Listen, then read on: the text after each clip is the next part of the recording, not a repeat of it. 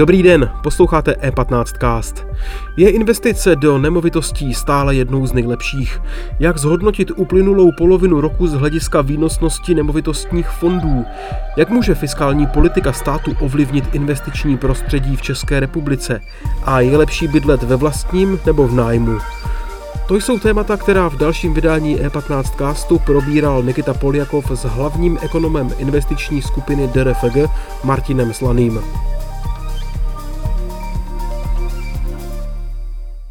A teď už tu vítám hlavního ekonoma investiční skupiny DRFG Martina Slanýho. Martine, krásný den. Dobrý den. Jsme v polovině roku, plus minus. Člověk má tendenci dělat jakousi bilanci toho. Pojďme se podívat na vaše aktiva biznis, kolem kterého se pohybujete. Chci se zaměřit konkrétně na real estate, ve kterém jste dost silný.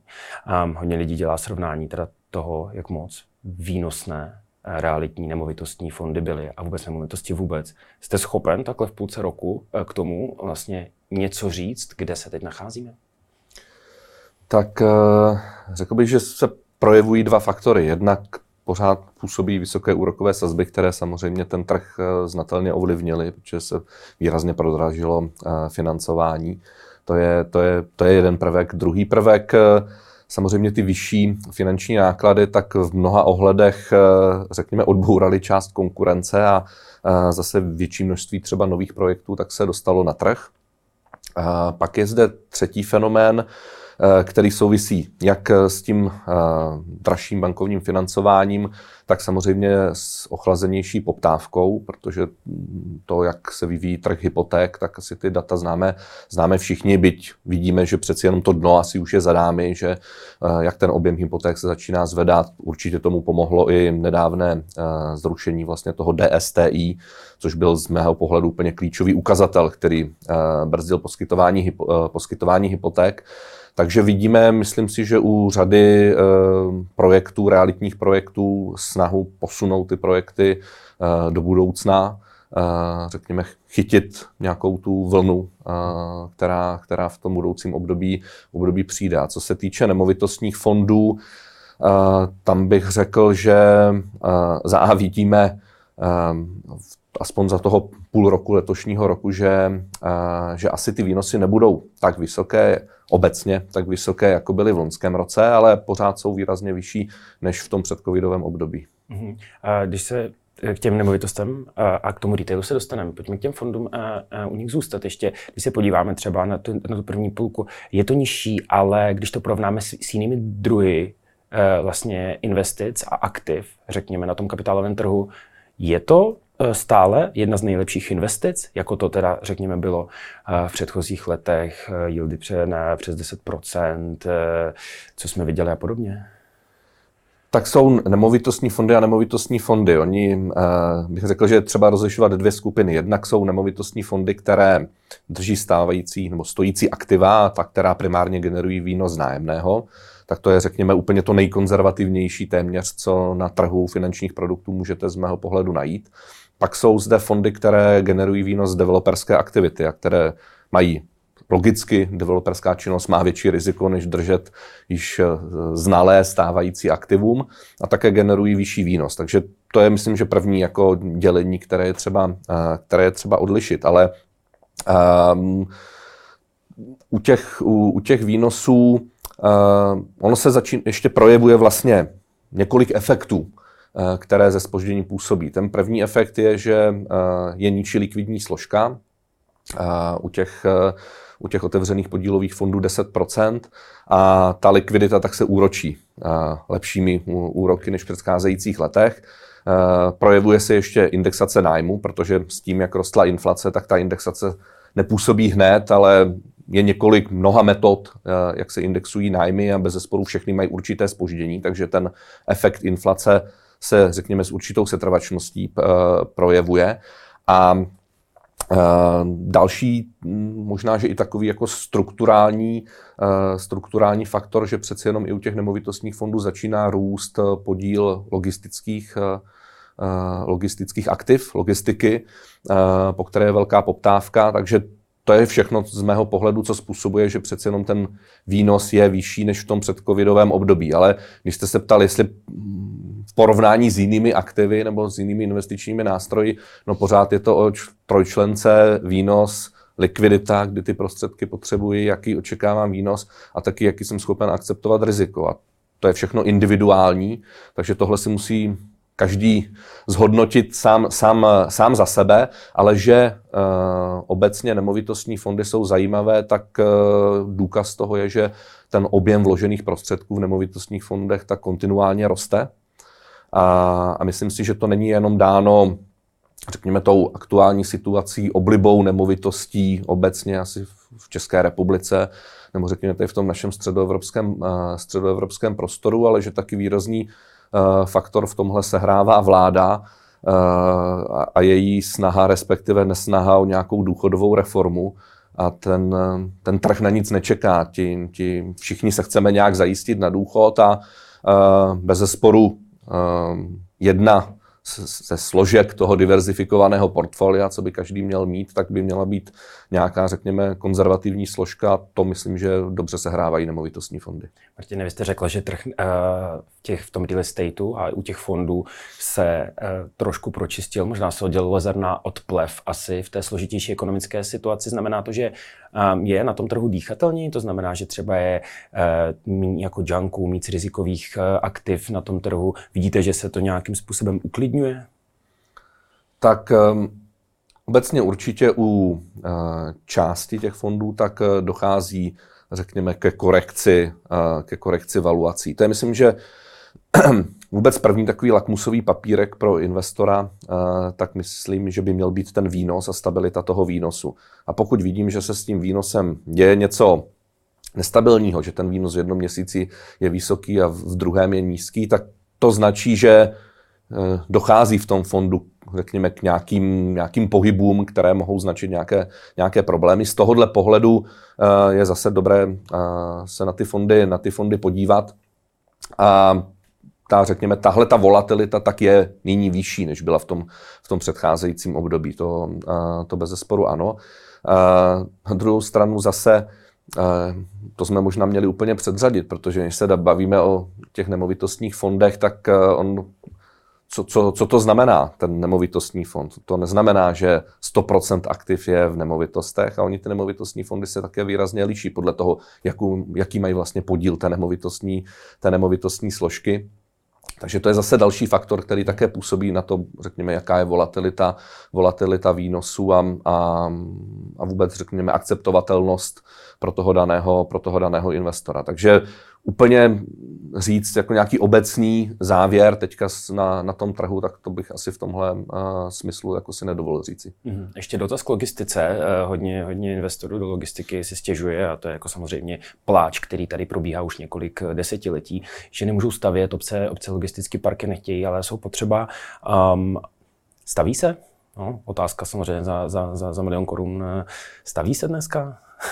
Tak staví se, protože přece jenom Česká republika a obecně ten středoevropský region tak je z hlediska logistiky zajímavý, už jenom tom svojí polohou. Uh, ukazuje se, že pořád ta saturace toho daného trhu tak není dostatečná, je zde, je zde prostor a je to vlastně odhlédnuli od uh, retailových ploch, odhlédnuli od kancelářských ploch, které vlastně jsou z těch třech hlavních segmentů, asi dnes nej, jako investičně nejméně zajímavé, tak uh, je to pořád segment, který je zajímavý, staví se a, a, a ten objem investic na něm, na něm roste. A teď se nebavím jenom o České republice, Polsku, Slovensku, prostě o tomhle celém, celém regionu. Ono také ten celý ten trh trošku do, jako u něho dochází k takovým strukturálním změnám, protože zase u těch komerčních nemovitostí to, co generuje výnos, je nájem, a musí se dařit tomu nájemci, čili to, co prodává ten nájemce nebo dělá ten nájemce, tak to je úplně na začátku celého toho, toho řetězce. A my tady vidíme, teď to vlastně ani nesouvisí vůbec s covidem, ale řekněme dlouhodobý trend uh, nakupování nebo výrazného růstu podílu nákupu skrze online zásilkový, zásilkový prodej to, že když si koupíme něco skrze online, tak ne, že na to chci čekat týden, ale ideálně, aby mi za hodinu ne. poslíček zaklepal na dveře. Hmm. Takže to znamená, že ten logistický řetězec se zkracuje, nevznikají jenom ty velké logistická centra někde daleko za městem, ale i menší logistické sklady vlastně blíž tomu koncovému. Posledních 15 minut, jak si říká, těch nejdůležitějších, posledních 15, ano, teď těch 15 jako minut je těch nejklíčovějších. Přesně tak, blíže tomu, tomu zákazníkovi je zde trend nějakého small business unit, čili nejenom ten logistický sklad, že tam je malá kancelář, že tam je malý showroom, že se na, na, tu, na tu konkrétní věc, ten produkt můžete přijít podívat. A pak je zde další efekt, a ten nechci říct deglobalizace, ale řekněme asi zmírňování tempa globalizace a toho zase zkracování subdodavatelského řetězce, že přece jenom ta, ta délka toho řetězce také znamená nějaké riziko, které je výrazně volatilní na geopolitické situace nebo nějaké exogenní šoky a nějaký trend zkracování, uh, zkracování tohoto řetězce, které zase vytváří poptávku po logistických, uh, uh, logistických prostorech.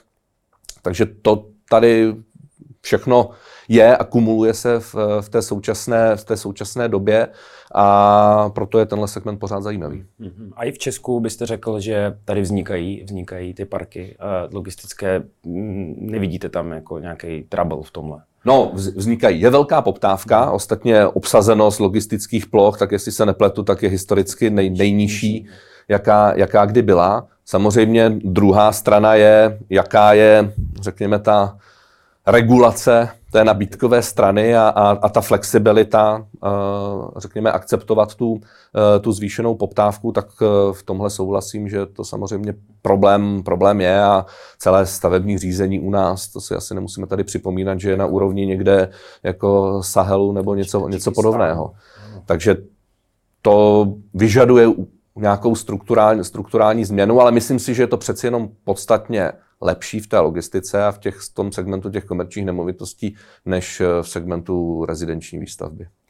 Um, investoři a investoři začátečníci um, se často ptají inflace, kolik přes 10, jo? tady co banka mi dává, já nevím kolik, 3,5, 4, můžu to dát na termíňák, můžu to vložit do nemovitostního fondu, ale proč bych dával peníze někam, když mě to stejně nepokrají inflaci? E, to velice častá otázka, jak byste mm, na to dal odpověď? Dnes de facto nějaký standardní, relativně konzervativní nástroj prostě nepokryje inflaci. To, to, to je bez zesporu jasné. Ale já vždycky u toho říkám, a teď to nebudu citovat přesně, ale uh, parafrázovat citát uh, z mého pohledu asi nejslavnějšího ekonoma minulého století Paula Samuelsona. A ten říkal, investování je jako sledování růstu trávy. A pokud chcete něco mít výsledky i hned, tak to vemte 400 dolarů a zajete si do Las Vegas a tam uvidíte, jako jestli ten výsledek uvidíte hned.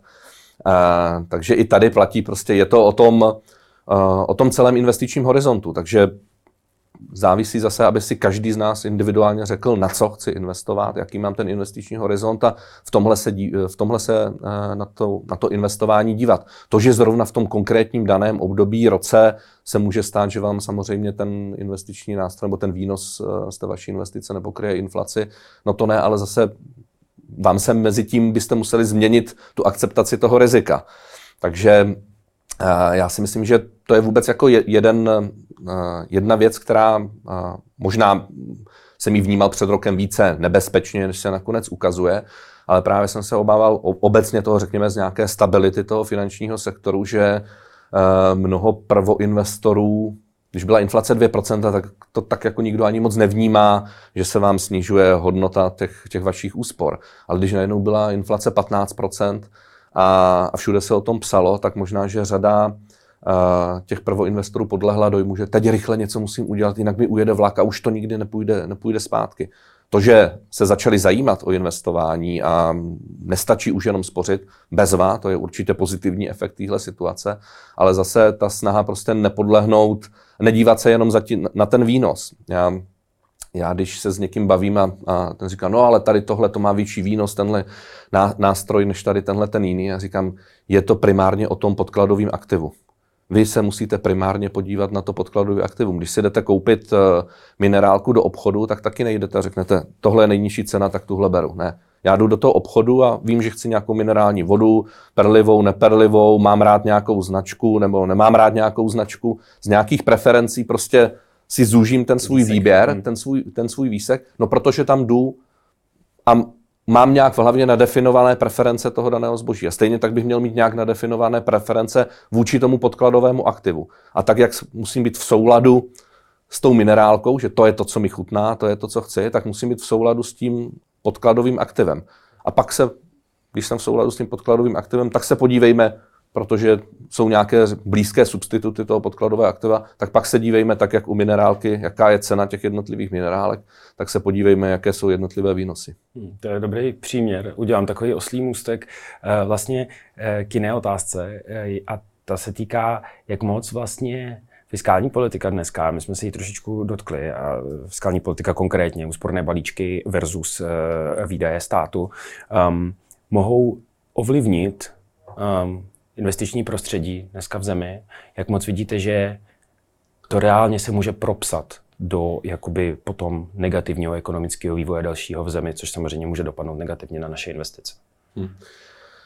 Uh, tak vůbec obecně já jsem velký kritik toho daného balíčku, protože dlouhodobě vidím problém na té videové straně státního rozpočtu a, a tisíc a jeden graf, myslím, že to umí doložit, že to, co je ten primární problém, tak eh, v těch posledních letech, tak, tak bylo prostě od ty, ty nůžky mezi příjmy a výdaji se rozevíraly primárně díky, díky těm výdajům a tam je třeba aby směřovala ta, ta, ta aktivita, jestli se to jmenuje ozdravný balíček, ty výdaje se mají ozdravovat primárně. A ta příjmová strana má být z mého pohledu jako nějaká reziduální složka, jeden faktor. A druhý faktor je, že uh, a vláda bohužel bych řekl zvolila opačný mix za A. A za B, pokud už se podívám na, té, na ta příjmová opatření, tak eh, se na ně nemůžu dívat jenom z toho rozpočtového pohledu. Prostě změna daní nebo změna pojistného, poplatku a tak dále, tak to není jenom jako rozpočtový nástroj. To je taky výrazný ekonomický prvek, který motivuje, demotivuje k aktivitě ekonomické, k neaktivitě, k úniku do šedé zóny, neúniku k investování nebo k pasivnímu sezení a koukání. A, a má prostě své eh, nepřímé ekonomické dopady. A to bohužel v tom balíčku vůbec nevidím, že, že, je, nějak, že je nějak zohledněno.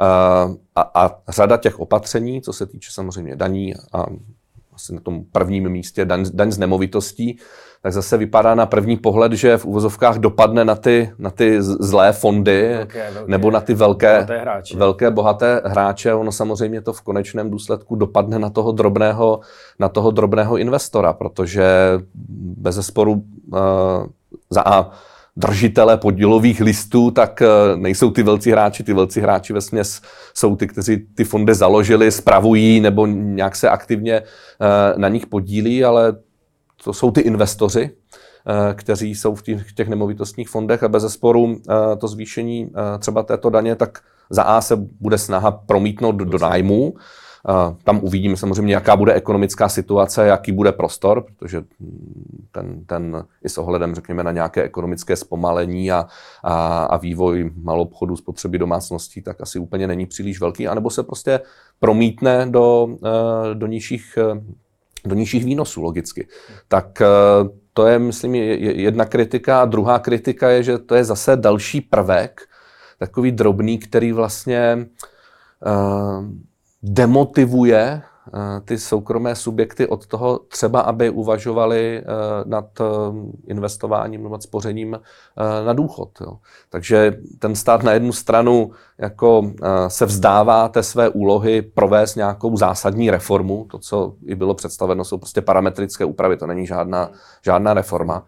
A ten kapitálový systém, nebo ať už ho jakkoliv, jakkoliv nazveme, no tak je zásadně zase tím státem deformovaný, který u svými opatřeními tak vlastně táhne, uh, táhne ty spořící, investující si na důchod do nějakého jednoho instrumentu a, a ty ostatní tak třeba i tím, těmihle opatřeními vlastně podkopává. Místo toho, to si myslím, aby prostě ty investiční nástroje dal na jednu úroveň a řekl, každý si vyberte s ohledem právě na to, jaký chcete mít výnos, jaké chcete mít, uh, chcete mít riziko.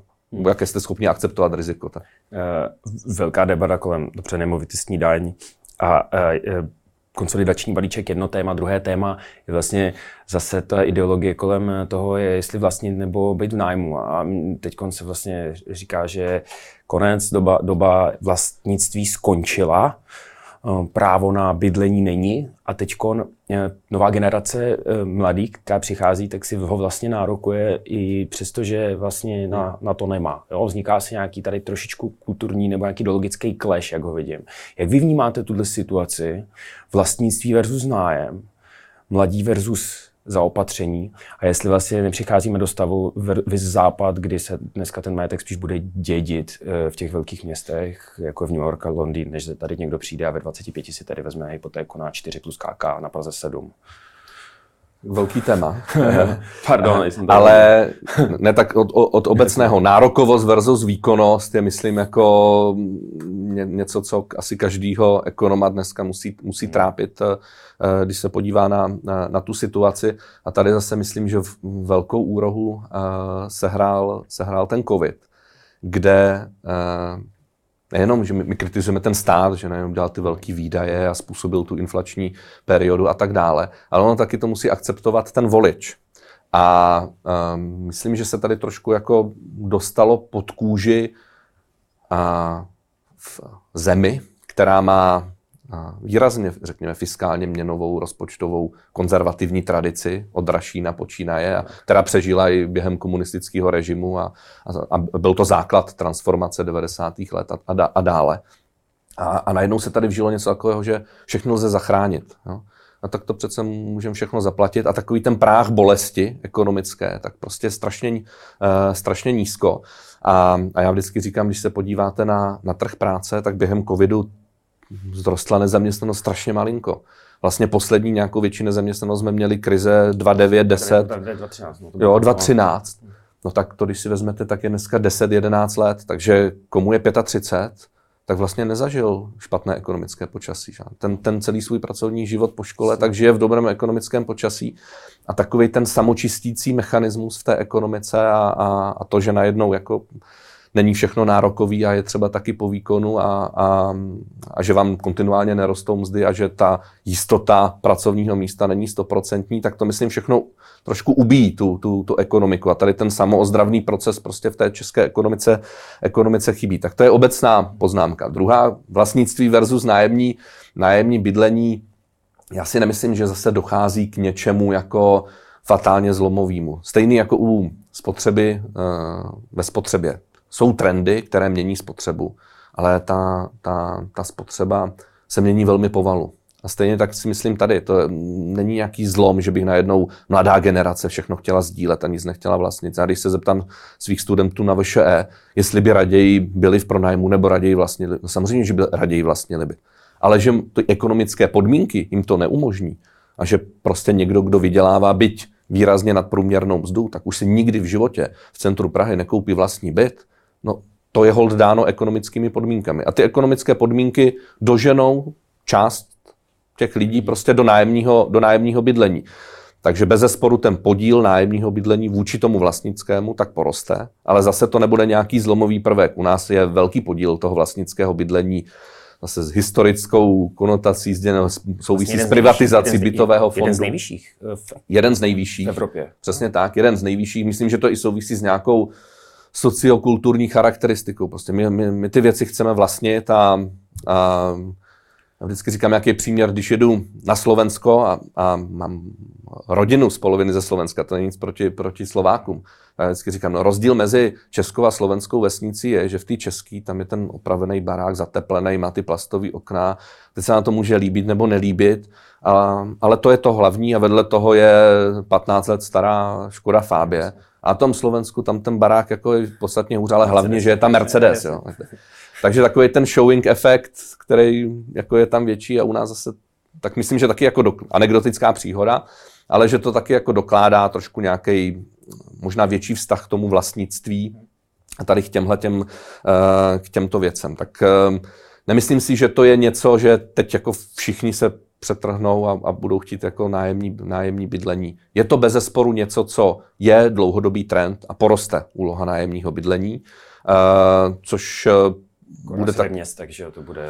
Zejména přesně tak, zejména ve, velký, ve, vel, ve, velkých, ve velkých městech. Bez zesporu to zase vyvolá zájem i velkých investorů, protože dneska, když se podíváme, tak vlastně tady nemáme nějaké velké hráče, které by drželi opravdu výrazné portfolio. Jedna z našich cezijných společností, no, ve které máme podíl, tak je třetí, myslím, největší hráč a pohybujeme se někde přes 2000 bytů nebo něco takového. Takže to je samozřejmě velmi roztříštěný ten, ten trh, ale myslím si, že ten trend k tomuhle povede, že se budou stavět i developerské projekty už vlastně šité na míru s tím, že a, vidíme to i v Praze, že většina těch bytů se bude pronajímat nebo že budou nějací institucionální hráči skupovat a dávat, dávat na nájem.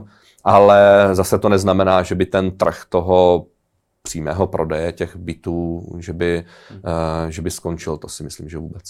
A kdybych se um, závěrem zeptal na nějaký váš výhled, protože vy nějakým způsobem musíte sledovat ten trh jako expert, predikovat to. Um, co vidíte, že se teď bude podle vás eh, na tom trhu dít? Ať už se bavíme přímo o nemovitostech, tak klidně možná, jestli byste mohl komentovat i to makro, jo, protože se nacházíme v nějaké situaci monetární, řekněme. Mm. Um, něco dělá teď Fed, samozřejmě zvyšuje vlastně úplně neuvěřitelným způsobem ty sazby. Bude hůř, když to takhle banálně se zeptám? Uh, no, výhled nemovitosti, když to asi vezmu jakoby první, tak tam asi každého zajímá vývoj cen nemovitostí. Přesně.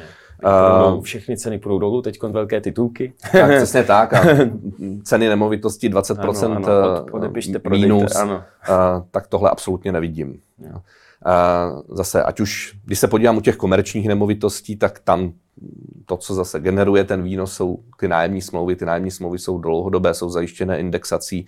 Čili zase to by se něco muselo stát v tom konkrétním biznisu, třeba toho malou obchodu. Muselo by ale vlastně i během toho covidu že jsme viděli, že to neznamenalo jako fatální rozpad retail parku a obchodních center. Takže to si jako moc nedokážu představit, co zásadního by muselo jakoby přijít.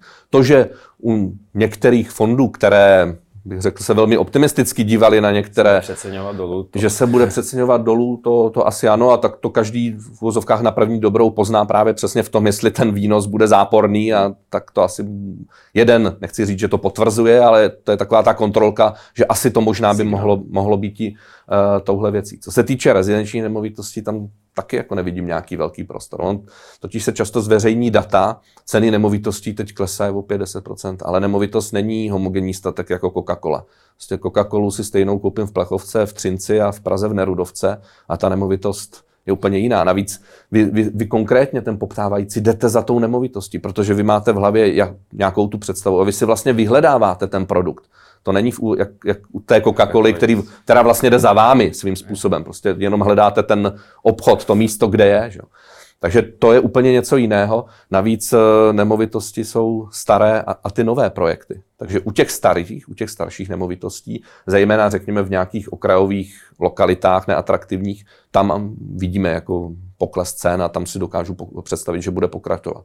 U těch nových projektů, těch novostaveb a nových nemovitostí, eh, tam nevidím důvod, protože bez zesporu pro toho developera, eh, který se teď rozhoduje, pokud, pokud už začal stavět, tak už musí to nemovitost dokončit. Ale pokud ještě nezačal stavět, tak je teď v rozhodování, mám posečkat, až se ten trh trošku oživí, za A ta poptávka, za B klesnou úrokové sazby, sníží se mi finanční náklady, stavební náklady, které už vidíme, že klesají a, a mnoho těch stavebních, stavebních firm tak v uvozovkách za i dumpingové ceny najednou jsou ochotny uh, nabízet své služby úplně diametrálně odlišná situace, než kdybychom se tady bavili, bavili před rokem. Určitě. Takže teď ten developer stojí před tou otázkou, jestli to pustit na, trh, na ten trh teď a začít stavět, protože pokud začnete stavět, musíte mít nějaké předprodeje, abyste mohli mít bankovní financování, což je v 90% prostě součástí toho biznisu, takže pak už ten vlak se nedá zastavit, anebo ho raději pozastavit. A jsem bez zesporu přesvědčený, že vychází nyní a ukazuje se to, schování těch, těch investorů a developerů, že raději čekají na tu, na tu lepší... Stále čekají? Na tu lepší ekonomickou, na tu lepší ekonomickou, eh, lepší ekonomickou situaci, že ta ekonomická kalkulace vychází lépe. Takže nevidím, že by najednou krátkodobě došlo k většímu převisu nabídky nad poptávkou a že to by najednou začalo uh, snižovat ceny nemovitostí dolů. A nebylo to takhle velký pokles, ty desítky procent, co někteří yeah. straší, tak nebyl ani při té minulé krizi, těch 2,9 až 2,14 nebo 2,8 až 2,14 v české ekonomice, kdy ta česká ekonomika stagnovala. Byla klasická poptávková krize. A i za tohle dlouhé období, když se podíváte, tak vlastně ty ceny nemovitostí stagnovaly. Takže nevidím, a, zase jsou tady prostě dlouhodobí faktory velký poptávky, nedostatečné výstavby. Takže z tohohle pohledu z cen nemovitostí, že může dojít k nějakému krátkodobému pohybu, jako do mínusových znamenek, to ano, ale že by to bylo v řádu desítek procent a že by to bylo něco dlouhodobého, to vůbec jako bych řekl, že nevidím.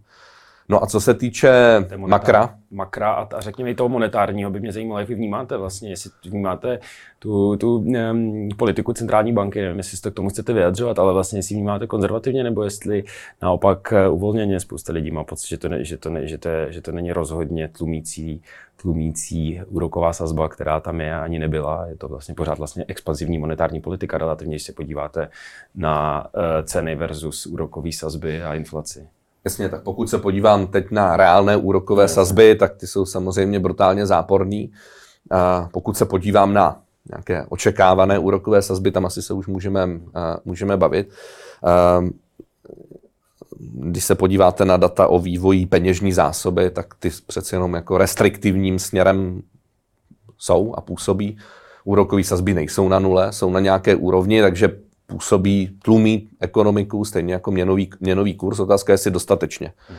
A, a tady si myslím, že řekněme, chápu nějaké období před rokem, touto dobou, kdy nastoupila nová bankovní rada, nebo staronová, ne všichni členové jsou tam úplně no, noví, včetně guvernéra.